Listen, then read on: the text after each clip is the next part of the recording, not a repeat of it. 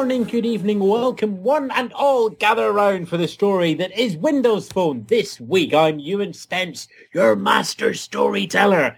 And this week's all about Windows Phone Insight podcast. Joining me, I have story weaver extraordinaire, the man who puts the verb and the verb and the verb and the verb and the verb and the verb into a simple sentence. It is Rafe Blandford. Welcome, Rafe.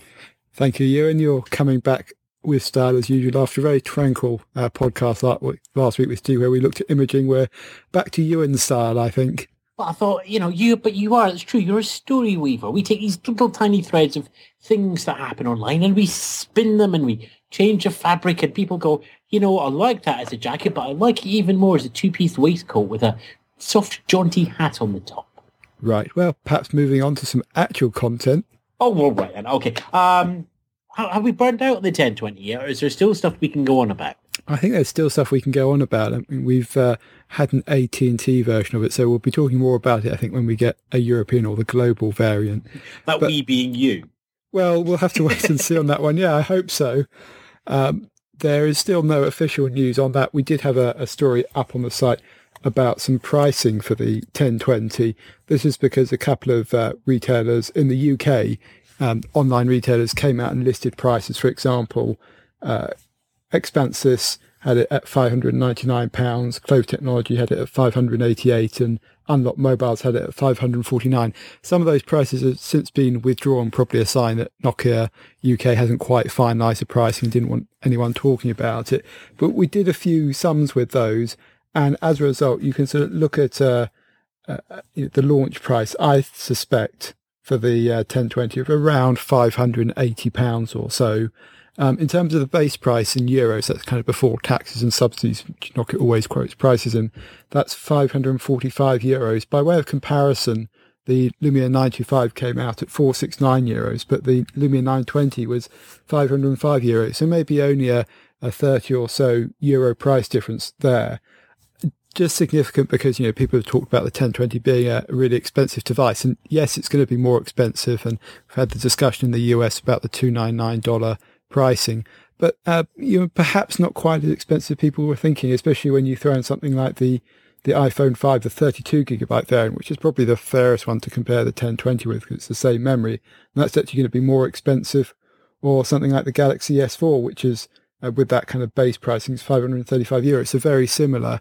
So we'll have to wait and see on that because we haven't had official confirmation on that. And there's still that talk about first week of September and O2 are now listing it as coming soon and they're going to have a, a 64 gigabyte version. But uh, again, that's not been confirmed that 64 gig. That's just our best guess, isn't it? it? That's now up on the O2 website. So they are, it's starting to look a bit more official now.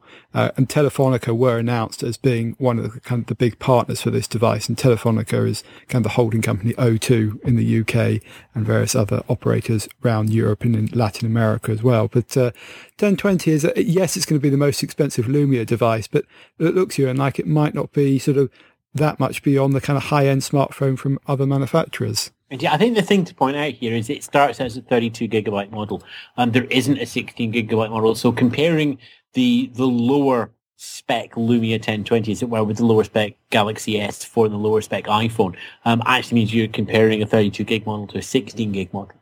Um, if you take it something like the AT&T prices, for example, um, yes, they, they are subsidized, um, but the Lumia 1020, $299, the iPhone 5 with 32 gigabytes, $299, um, and the Galaxy S4, I think, is $249 for the 32 gig. So when you start doing a like-for-like comparison, um, you find that the, the 1020 is being pitched in about the same place. I think there'll be a very slight price premium uh, and people will go, well, of course there is because there's more in this because there's a bulge on the back. Um, hey, but the point is inside there is all the camera, the extra gubbins and stuff. Yeah, I mean, it's, it is more expensive as, as a Lumia device.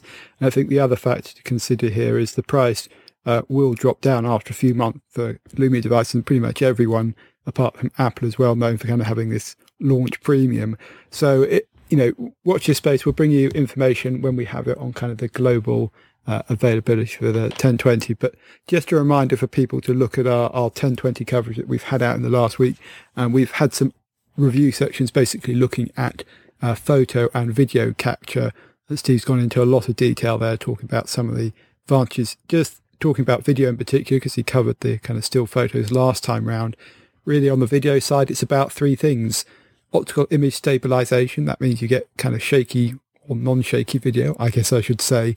It's not quite as if it was sitting on a steady cam, but it does make a big difference. And of all the updates and innovations that Nokia have introduced recently, I think this is the one where when you do a side-by-side comparison makes the most obvious difference because you know, things like processing and everything else. Sometimes uh, still images can be rather subjective and you have to look at them in certain circumstances or you have to zoom in a bit. But video, you can really see this difference on OIS. Um, it really as applies to the 920 and the 925. So in one sense, not a lot here new for Windows Phone users, but it does make a, a good comparison with other devices. Zoom is the other factor to consider here. You do get this in video mode as well. And actually you get this further lossless video. It goes into uh, four times zoom or six times zoom if you're recording in 1020, so sorry, 720 resolution.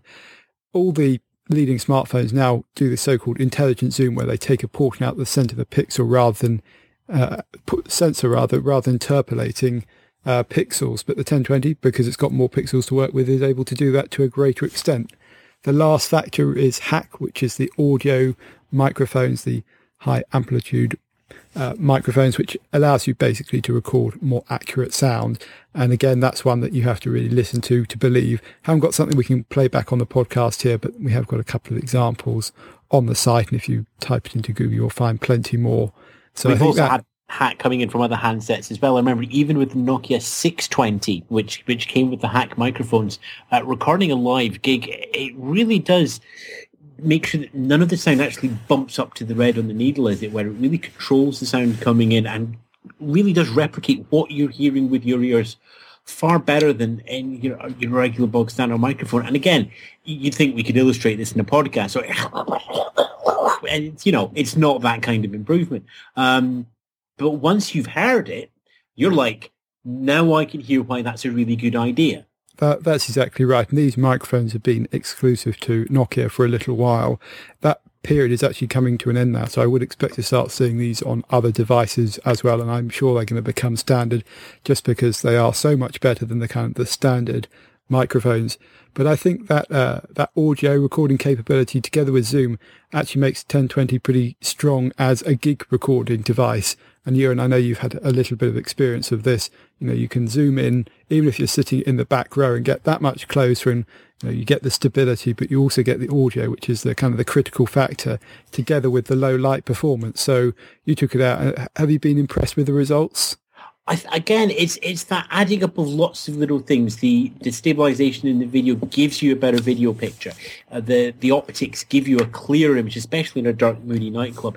The sound gives you that that much better sound. So all these things on their own are just like, well, that's nice. You look through a spreadsheet, it's just a simple bullet point. That's nice. But when you start putting them all together, you realize that they're not, you know, they, are not additions on top of each other that improve the video. They're multipliers on top of the video that improves each other. So when you pick up an, another handset at random, and uh, at the moment um, I'm having a look at the Samsung Galaxy Mega, a 6.3 and Android 4.2 device with an 8 megapixel camera, which Samsung have done relatively well. The camera, it's the same sort of unit that's across most of their mid-range. It's good in regular light. Once you start moving into low light, it does what people would expect a camera phone to do. Even when you're in good light, even when you know you're in good sound qualities, those two handsets, the 1020 versus the, the Galaxy S4 platform, as it were, it's night and day. You can clearly see which is better video. You can clearly see which one that you would put up on YouTube and which one you think, you know, this is good enough to record and edit into a television show or or a movie. Um, I'm pretty sure that we're going to have somebody go, we've recorded our entire latest movie on the Nokia 1020 Lumia. Um, of course, they'll have used Apple hardware to do all the editing and, and, and everything and sound effects and fading and stuff. But the point is, when you start with a really good core product of the video and audio capture, you can do really smart things with it. You can't save in the edit. You can improve in an edit. So by raising the baseline, even for an idiot like me, Mm. Nokia improves every single product that flows from that. Yeah. I think that's important. It's, just, it's an ecosystem thing. The 1020 optics will slowly bubble down onto the rest of it. The software will bubble down as well. And the quality of video that you generally expect Nokia to go out with will be improved. That's why when people go, Nokia make good cameras, it's not one camera phone that sealed that in the public conscious. It's this general floating up of the quality across the entire range from 7650, 3650s and upwards. Nokia are known for good camera phones. The 1020 does that as well. And that, I think, we've talked Hero Halo before. Uh, it's another point where the halo effect the 1020 comes in. But it will also pass its powers down from father to son, from brother to uncle, from sister to go all the way down the range over the next 12 to 18 months. Yeah, I think that's right. And the, the Lumia 720 is a great example of a very good mid-range device with a, what I think is an outstanding camera for its price. But the point you were making there about it being this, you know, more than the kind of just the individual spec points is really important here. I think it's actually about the experience and what you get out of it, the memories that you then create. And in one sense, when we talk about the technical details, that doesn't matter. What really matters is what comes out the other end. Um, and kind of one final point to talk about there is on the audio, one of the new things you'll you get on the 1020, which I think will be passed down to other devices in due course, is the ability to kind of set the filter bands for audio, and you can set it to low or high or switch it off altogether. And low or high will be good in different circumstances, but interesting, the ability to switch it off altogether means you'll get that kind of raw audio that you can then edit yourself later. Now, most of the time you, you'll want the phone to do it for you, so you probably leave it on the default setting. But if you switch it off altogether, you could then take it into an audio editor and, you know, remove that, put a filter on it yourself, which is what the phone's doing for you. Uh, but you can do it exactly to your setting. And so I think that's a, a nice little extra which hasn't been talked about uh, quite so much it's the same idea. It's you know people who do the camera images, they, would like that. They've got that 38 megapixel there available if they want it. It's why a lot of people go, well, can we get a raw output of that image so they can actually do the post processing themselves? Audio always feels always like a generation or two behind uh, in terms of camera. It's not as sexy as as the pictures that are coming out, but you know, for me, podcaster, audio is a pretty important part of the equation. And the, one of the things that it's just to, to do the story is that I, am around the Edinburgh Festival at the moment doing interviews out and about, and I've got my, my little Sony media recorder and everything. The 1020 is acting as my backup recorder. Um, there and, we go. And, and what I'm doing is I'm just recording it as a video. I'm just dropping it on the table, putting it in the middle, and pressing record. So if something does happen to the main recorder, then I know that the HAAC microphones are going to give me something that is as close to the quality as I can get out of my professional Sony kit, which means that I can save the interview. Yeah, there we go. So one of the things I think we should mention in the podcast, we've talked about GDR2 quite a bit in previous weeks. It still hasn't arrived for most people, but uh, kind of our weekly update. And that's to say that it is now available on more Samsung devices, but it hasn't really arrived for any number of Nokia devices yet. So when do we think that will happen? Well, it still looks like it's going to be imminent. It has arrived on various servers and there are ways of uh, installing it on your device, but we don't recommend doing it simply because you end up resetting things, voiding the warranty and all sorts of things. Uh, but I would maybe look at the sort of third week of the month because that's actually when we've had updates in the past uh, come out. So I think that's a, a, possibility. Keep an eye on the site. We will let you know as soon as it uh, becomes available. And there's uh, quite a lot to talk about. In fact, Ewan, um, maybe we should talk about one of the things that got added uh, this week. Uh, you're talking about calling MS, SMS blocking. Yeah, and I think I'm going to have to handle this one simply because I wrote the story on it. Indeed, it, yeah. It, and I tried to call you, but for some reason you never picked up. uh, there we go. Now, this was actually delivered. It's one of these settings apps modules that's been delivered by the Extras Plus Info app, which doesn't really appear to do anything, but Nokia has used in the past for delivering these kind of extra apps into the settings application. And what this one does is adds functionality that lets you block SMS and uh, text messages. It really is uh, quite simple in its operation. You can go in and turn it on, and then there's some advanced features that let you block uh, calls that have no caller ID associated with them. There's a live tile so you can see how many calls have uh, been blocked and you can also be notified about calls. But to actually block a number or block someone, you just go into your uh, into the calling app or the history list, and you can see the numbers that you've had call you. You do a long press and then choose block number, and you can do the same thing in messaging. So it's a, a pretty simple piece of functionality, but I think one that will be welcomed by a lot of people, particularly if you get lots of spam calls or spam text messages. Uh, you know, it's easy to use, but it's a good example of the way that Nokia has been adding functionality to the Windows Phone platform. Uh, I'm sure it's only going to cause more comments about uh, Nokia doing Microsoft's job for them. But in one sense, it's uh, to the benefit of the platform that it's got enough flexibility here that Nokia is able to do this. Uh, the caveat we should add to all of this is that it requires GDR2. There's actually some under the hood APIs that have been added, presumably only accessible to the manufacturers that allow them to kind of implement this functionality. So although the uh, app update is actually available for all of Nokia's Windows Phone 8 devices, this feature will only be available if your phone's running on GDR2. So that qualifies the Lumia 925 and the 1020 immediately. Select other devices that are starting to ship with GDR2 because all the existing devices will get uh, GDR2 kind of out of the factory very shortly. And of course, all devices once it becomes available as an over the air update. Uh, I suspect it's going to depend what market you're in, depending on you know, how useful you find this. Um, in the UK, we're not too bad for the number of spam calls and spam text messages, but there are some markets where it's a more serious problem, and you've been probably hoping and waiting for this feature for quite some time. But uh, yes, one more reason to welcome GDR2 once it does arrive on everybody else's phone. And also the fact that Nokia must have read their contract very carefully with Microsoft. As they're told, you will deliver an update to the operating system when Microsoft says it's okay. Nokia go, I think you say we can't just graft a little bit through the settings. Can we just? Yeah, yeah, we'll sign that. We can we can put stuff out like this, can't we? Yeah, yeah, yeah. We're okay. That's a, yeah, it's cool, cool. Thanks. Yeah. There we go. and this was the same way that uh, they actually delivered the uh, storage uh, update, which lets you you know shrink other storage down um, and I suspect we may see more updates delivered this way in the future as well. And honestly, it's a, a, sensible way to do it. It's it's a good. It's like having an update pack in Windows. You, you wonder why Microsoft hadn't thought of that sort of idea before. Anyway, uh, right then, shall we? Shall we keep trucking on? We shall. Yes. How about 30,000 new applications. Ah, that's right. And I, am assuming here you're referring to the Windows Phone App Studio or the build, build a Windows Phone app in the browser. It's not quite 30,000 new apps in the Windows Phone store, but there's been a lot of people looking at this, haven't there? Indeed, yeah. I'm sure it's 30,000 people have been using the service.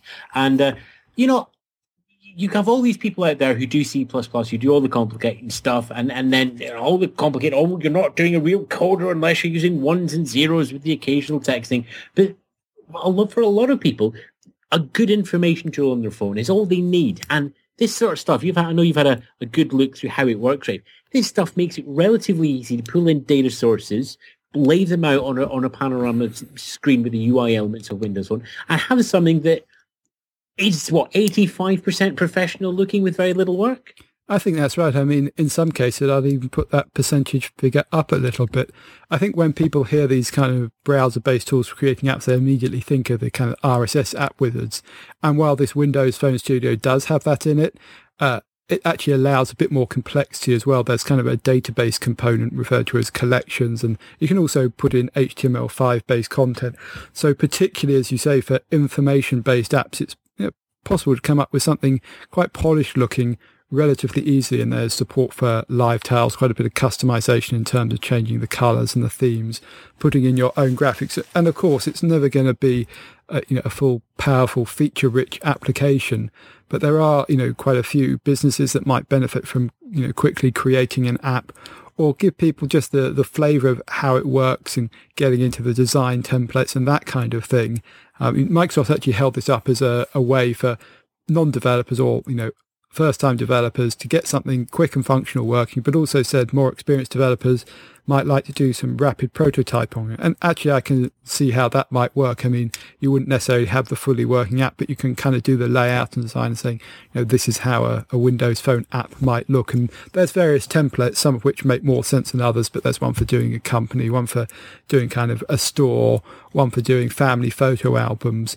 But I think anything that makes development a, a, little bit easier is to be encouraged. Now, one of the things I particularly liked about this tool, which, as you said, has 30,000 people using, in fact, so many people that they've actually had to restrict it to kind of uh, invitations only and have a beta process. But I mean, I'm sure that will get sorted out in due course. And one of the things I really like is that you can export the app to Visual Studio and then carry on um, customizing it. It's not sort of locked into this Windows Phone Studio tool. You can actually take it quite a bit further, or you can just, you know, uh, change the kind of look and feel of it using something like uh, Blend or some of the expression tools. So actually, I think this holds quite a bit of potential. In time, it is going to be possible to uh, export the results and publish them in the Windows Phone Store. Um, I think that's obviously a good thing. It's quite smart in a way that it wasn't available at this, you know, in this first instance because it does avoid the problem of lots of people having a quick go and then, oh, I'm just going to publish it into the Windows Phone Store anyway. The other caveat with all of this is actually you still will need to license, um, license, I should say, register for Windows Phone Dev Center and pay the usual $99 annual fee to be able to publish apps. Admittedly, that is available for less at the moment. There's a special offer that has reduced the cost of that down. Uh, but a very interesting tool. But there's also um, a couple of things associated with this news announcement that caught our attention as well, aren't there, Ewan? Indeed, there were. But I just want to swing back. I love the idea um, of these rapid tools. And the thing that gets me is when people are snooty about it, as we, we both kind of alluded to there, the people who are going to be using this are are there's going to be a lot of people who wouldn't program on Windows Phone at all because it's just too complicated. They don't know where to start, and there's just big, huge, massive books of stuff, and you just don't know where to start. If you just go, here's a web window, just do some drag and drops. Those people who are coming to the platform and will probably stay at the platform because it's really easy to to, to do a family photo album. And I think that's important. Getting people being creative on a phone and having a two-way interaction with their handset rather than just accepting what's given to them. It's a really powerful tool. So okay, yeah, be snotty about this. Yes, you can use it as rapid application and export the um, the code from from the web browser into Visual Studio. But don't forget, the people who release stuff from this might never release stuff, and maybe one out of a hundred of them will pick up the big book and go, "How do I play my own MP3 file on this?" And that's when we get new coders. That's when you start building up items in the Windows Phone Store, and that's when you start really getting good volumes of apps coming through the Windows Store. Yeah, that's right. And I alluded to a, a, related announcement. This is actually the fact that Microsoft are kind of loosening the requirements for getting a, a, phone developer unlocked. And it's because it's associated with this tool. They want people to kind of sideload uh, an app that they've created using this tool onto their own device and then be able to test it. Previously, you had to have a, a Dev Center membership in order to do that. But now this is actually going to be available for anyone there. You have to use the standard uh, tools to do the unlocking process but it's now going to be available free. You'll be able to unlock one device and a sideload up to two apps on it on for, for people who have registered them. DevCenter it remains uh, three devices you can get unlocked and 10 apps that you can sideload. But potentially, at least, this means there's a capability for those who haven't registered to Dev Center to do some on-device testing. That should help improve the quality and the ease of development. But just an interesting one also for homebrew apps potentially as well. That's kind of apps that might not otherwise make it into the Windows Phone Store either because you know, developers got no interest in putting them through that uh, testing and quality assurance process or because, you know, for, for some reason they'd fail the guidelines. We've got some more details on that on the website, so go and check the other piece of news that came out of this Windows Phone Studio uh, was the news that we got to 2 billion downloads on the Windows Phone Store. Going to oh, do this can I, can I, really quick. Oh, go on, Ewan. 2 billion downloads! Ah, ah, ah, ah, ah, ah. Yes, all very exciting. Another milestone for the Windows Phone Store. Interesting because this second billion happened a lot faster than the first billion. It's six months versus just over two years. Just demonstrating the acceleration of Windows Phone and the growth this year in particular from low cost devices. If you put it into the context comparing it with some of the other app stores, well, things are maybe less impressive. Windows Phone's taken longer to get there. On the other hand, it's that second billion has happened about the same amount of time as everyone else, which maybe leaves Windows Phone in a relatively good position. Some back of the envelope calculations suggest that actually uh, more people download uh, more apps onto Windows Phone than on Android, the actual kind of apps per phone figure is slightly lower on Android, where it's slightly further for iPhone, higher for iPhone. Probably not unexpected there, uh, but you do have to also put it into the context that while the Windows Phone has reached uh, 250 million downloads a month, Google is sitting pretty at 2.5 billion, and as is the Apple App Store. So uh, Windows Phone kind of a factor of 10 behind. That's actually about what you'd expect given the installed base and the various market share numbers but it's going to be uh, critical to see what happens next for Windows Phone. It's kind of this thing we've talked about before, the growth period past 5% in terms of market share, and then obviously on to tens of billions of downloads. But just uh, an interesting one to note that the that 2 billion milestone has now officially been passed.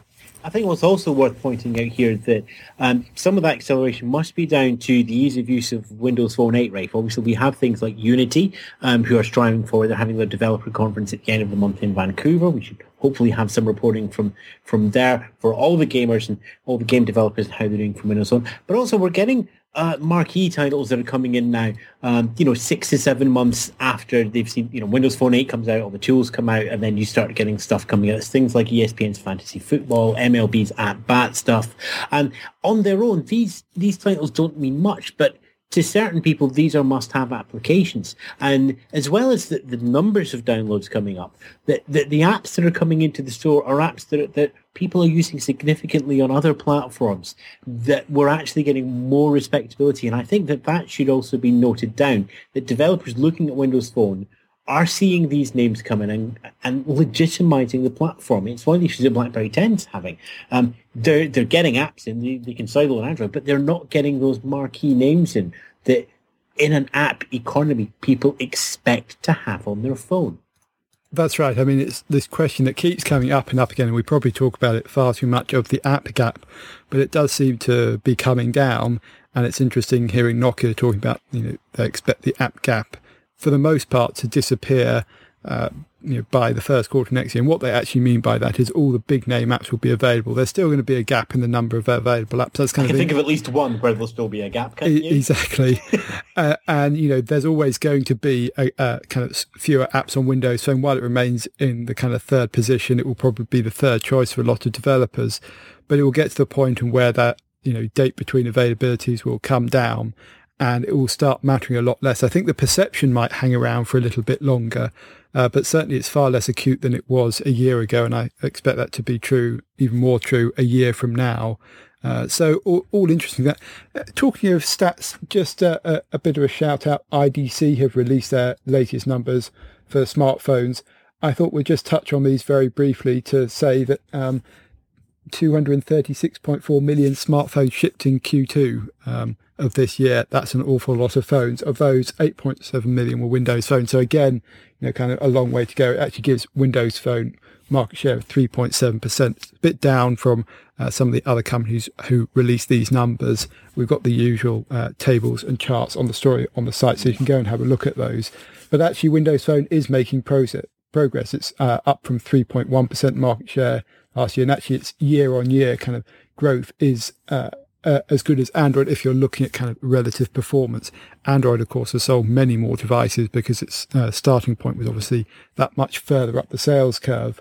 Do you um, think, Rafe, that with market shares, it, it, was great when everybody was kind of equal, but now we're so unbalanced with Android up at about 80% or something, and, and you, you have everybody, you know, Apple like 15 or so or whatever, and the Windows and the Blackberries and the Unixes and the Linuxes and the HardOPAs and the Raspberry Pis all down about between the 1% and 3% mark. The market share is becoming just, uh, there's not much point using it anymore. It's really down to unit sales and unit shipments that we should be keying in as a much more important number.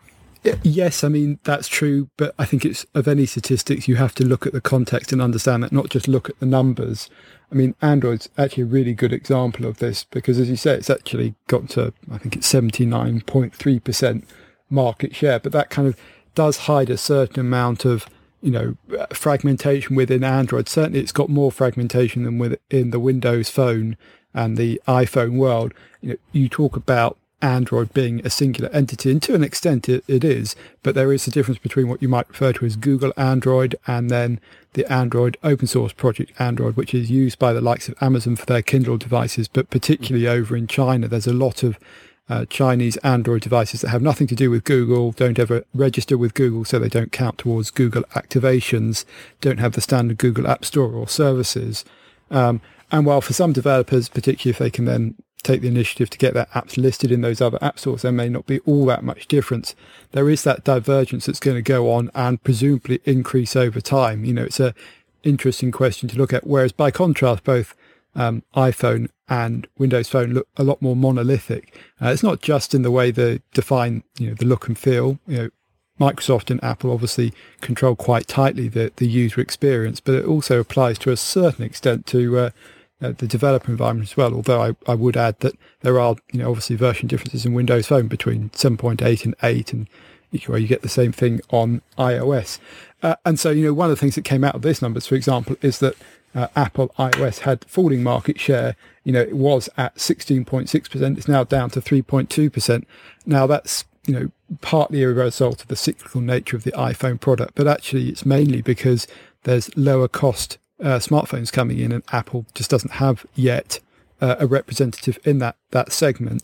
But to say that Apple's doing badly, you know, which you could read from these numbers, is a bit misleading. It's not the full picture.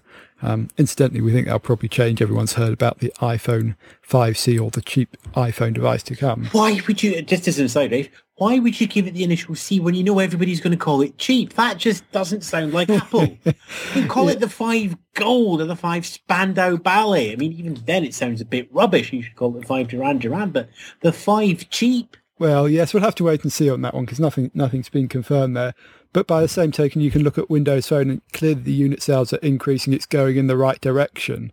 And I think that's reflected in some of the way analysts are starting to talk about it. I mean, IDC, for example, said that, you know, Nokia is the driving force behind the platform, but we think others may be interested because it'll act as a differentiator from Android, and it's clear Windows Phone has established itself as the number three operating system ahead of BlackBerry. So we've done these numbers for this quarter properly. We mentioned strategy analytics last time round, but you can look at them all on the site and draw your own conclusions.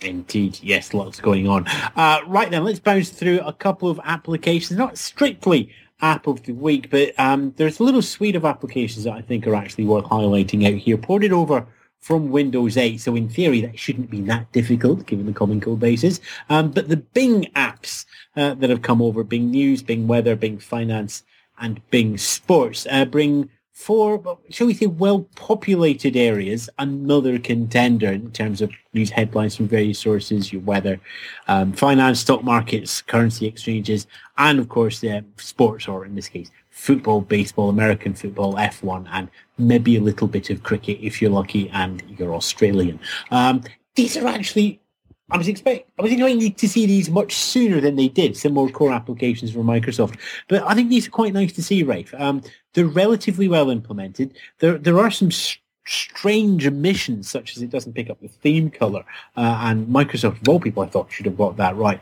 But these are these are good applications, and I can see the second tier handset manufacturers, the ZTEs and the Alcatels, going, well, yeah, we'll put these for him because it, it's just it's another line in the bullet points. It gives more functionality to the end user. I can see uh, Nokia, who've got, for example, the deal with the Weather Channel. Going, no, we'll, we'll keep with the Weather Channel. And Samsung have their Today Viewer with the news headlines that pulls in, so they would keep that running as well. But these, this is a nice set of applications. It doesn't set the world alight, but you know, it's nice kindling.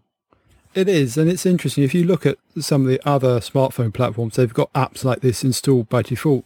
And Microsoft is doing the same on Windows 8 with these apps. You know, they're actually available kind of out of the box on Windows 8 or pre-installed. Be interesting to see whether the same thing happens for, for Windows Phone. Um, you know, as you've suggested, perhaps not the strongest, most feature-rich apps, but they are very well polished, and so you know they they look good. And I think what's particularly attractive about them in the news and the finance terms is that they actually come from multiple sources, and so the the content is drawn often from RSS feeds, but also I suspect there's some back-end API deals going on. And then it's tidied up a bit, and so there's kind of collation of stories. So you don't see stories repeating in your main feed, for example, uh, in the news app or the finance app. And they're then kind of region specific, and so you can you, when you first start the app, it'll look at your region settings and go, ah, you're in the UK. I'll deliver you a set of UK news. You can then customize the news that you see in the news app and also to an extent in weather and finance as well and sports that you've alluded to there. There is a bit too much of a US focus. It's quite clear that the developers are based in the US and that market is best served in terms of content. I'd like a little bit more outreach going on to other markets. You know, what can we include to improve the app for these markets? But nonetheless, it's a lot more international feel than a lot of these kind of generic news, sports, weather, finance apps. And so, from that point of view, it gets the, the thumbs up. And you know, it's interesting. It's the kind of the Bing brand that Microsoft is is bringing in here. I, I wonder whether we might see more of that in the future. I certainly don't think it would be a bad thing. Um, I'm I'm not sure I'm going to use these apps on a daily basis. I've got my weather app of choice already, which is Weatherflow. I've got a couple of news apps installed, including things from The Guardian and then sort of BBC News ones and then bookmarks in the browser as well. Uh, but for people new on the platform or, or, you know, getting it out the device out of the box, I can actually see a certain amount of value to it, including this kind of app. And, you know, it, it, it also, I guess, sparks that debate about, you know, should these apps be pre-installed? Um, because, you know, what app is essential part of out of box you know, especially when users are now familiar with downloading, installing apps of their own, and what effect does it have on developers if you kind of compete with them. Um, so let us know what you think about this one. There's already some interesting comments around, uh, but you can download these all from the Windows Phone Store, and of course they're all free as Microsoft apps, and they're pretty much available worldwide now. And of course, one thing to point out uh, in the whole should they be pre-installed debate is that unlike other handsets and operating systems, if you don't like a pre-installed applications, you can delete them. Um, that's the fun thing about when you when you look at something like the AT&T and the Verizon handsets. Um, yeah, they have their you know Verizon mapping software, the AT&T music and radio services. You can delete them on Windows Phone. It's yeah. fantastic. You can't do that on Android. You, and I don't think Apple lets them close to the stack, so the third parties anyway. But the fact is, it's your phone. If you want to delete them, you can. So uh, I suppose the argument for pre-installing them is slightly better on Windows Phone because you can reclaim that space. And when you're looking at the 8 gigabyte storage handsets like the 520 and 620s, that's probably a good consideration to make as well. I'm with you, Rafe. I'm probably not going to use them day to day. They're just slightly rough at the edges, but I'm not going to delete them. There we go. Yeah, no, I think that's probably the same for me. I've now got them all installed on my handset, and I, I noticed myself using them once or twice in the uh, last week or so. So, yeah, we'll have to have to wait and see on that one. Indeed, but it's nice to see them. It's good to see stuff going forward. Uh, more of that sort of stuff, please. Yeah. Yep, yeah, I can agree right, to that. Okay. Um, do you want to do an app of the week, or shall we just um, hightail it, get ourselves out of Dodge? Well, I think I can do an app of the week, and this is actually an app to get other apps, and it's Nokia Apps Social. This is actually replacing Nokia Apps Highlights in Windows Phone 8 on a, in a lot of markets. Uh, that was kind of Nokia's way of suggesting or promoting apps. It's been available from the days of the Lumia 800 and is pre-installed on most Lumia devices. It takes much the same approach. You've basically got lists of apps that have been recommended. The difference is with App Social is it's got community and kind of social elements to it. Essentially, you can create your own app list and potentially they get highlighted and then shown off in the app. Uh, and obviously, you've got all the things that go along with that, being able to thank lists um, so they get promoted up the community leaderboards. Nokia do retain a certain amount of control, being able to kind of highlight certain lists. Uh, but all of this is, you know, creating curated lists of apps. And one of the things is you get an app store with more and more apps in it, finding apps that are good or that you like becomes more difficult. And this is in a way, an alternative app discovery mechanism. And so you can you know, sign in and say, oh, what's Nokia UK recommending to me? Oh, what's this third person who happens to like the same sort of apps that I like recommending? And App Social's got various features in it. So say there's kind of the Nokia recommended stuff and then the Spotlight section, which is much like Apps Highlight was.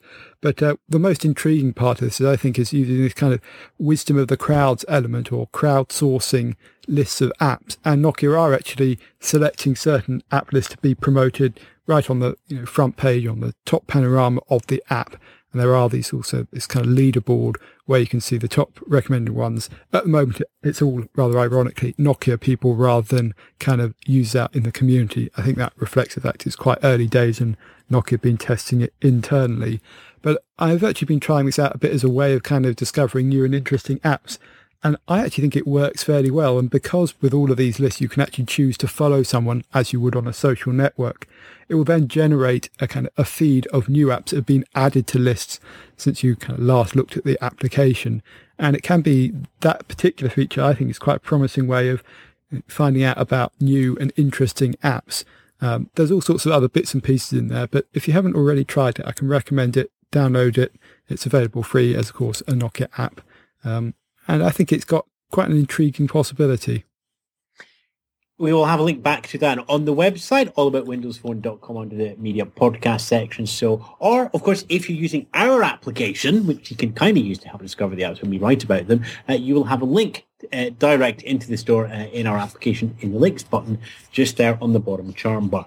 Uh, the app I'm going to choose, Rafe, InstaWeather Pro, the one that we both started to write up at the same time and you got to the publish button first.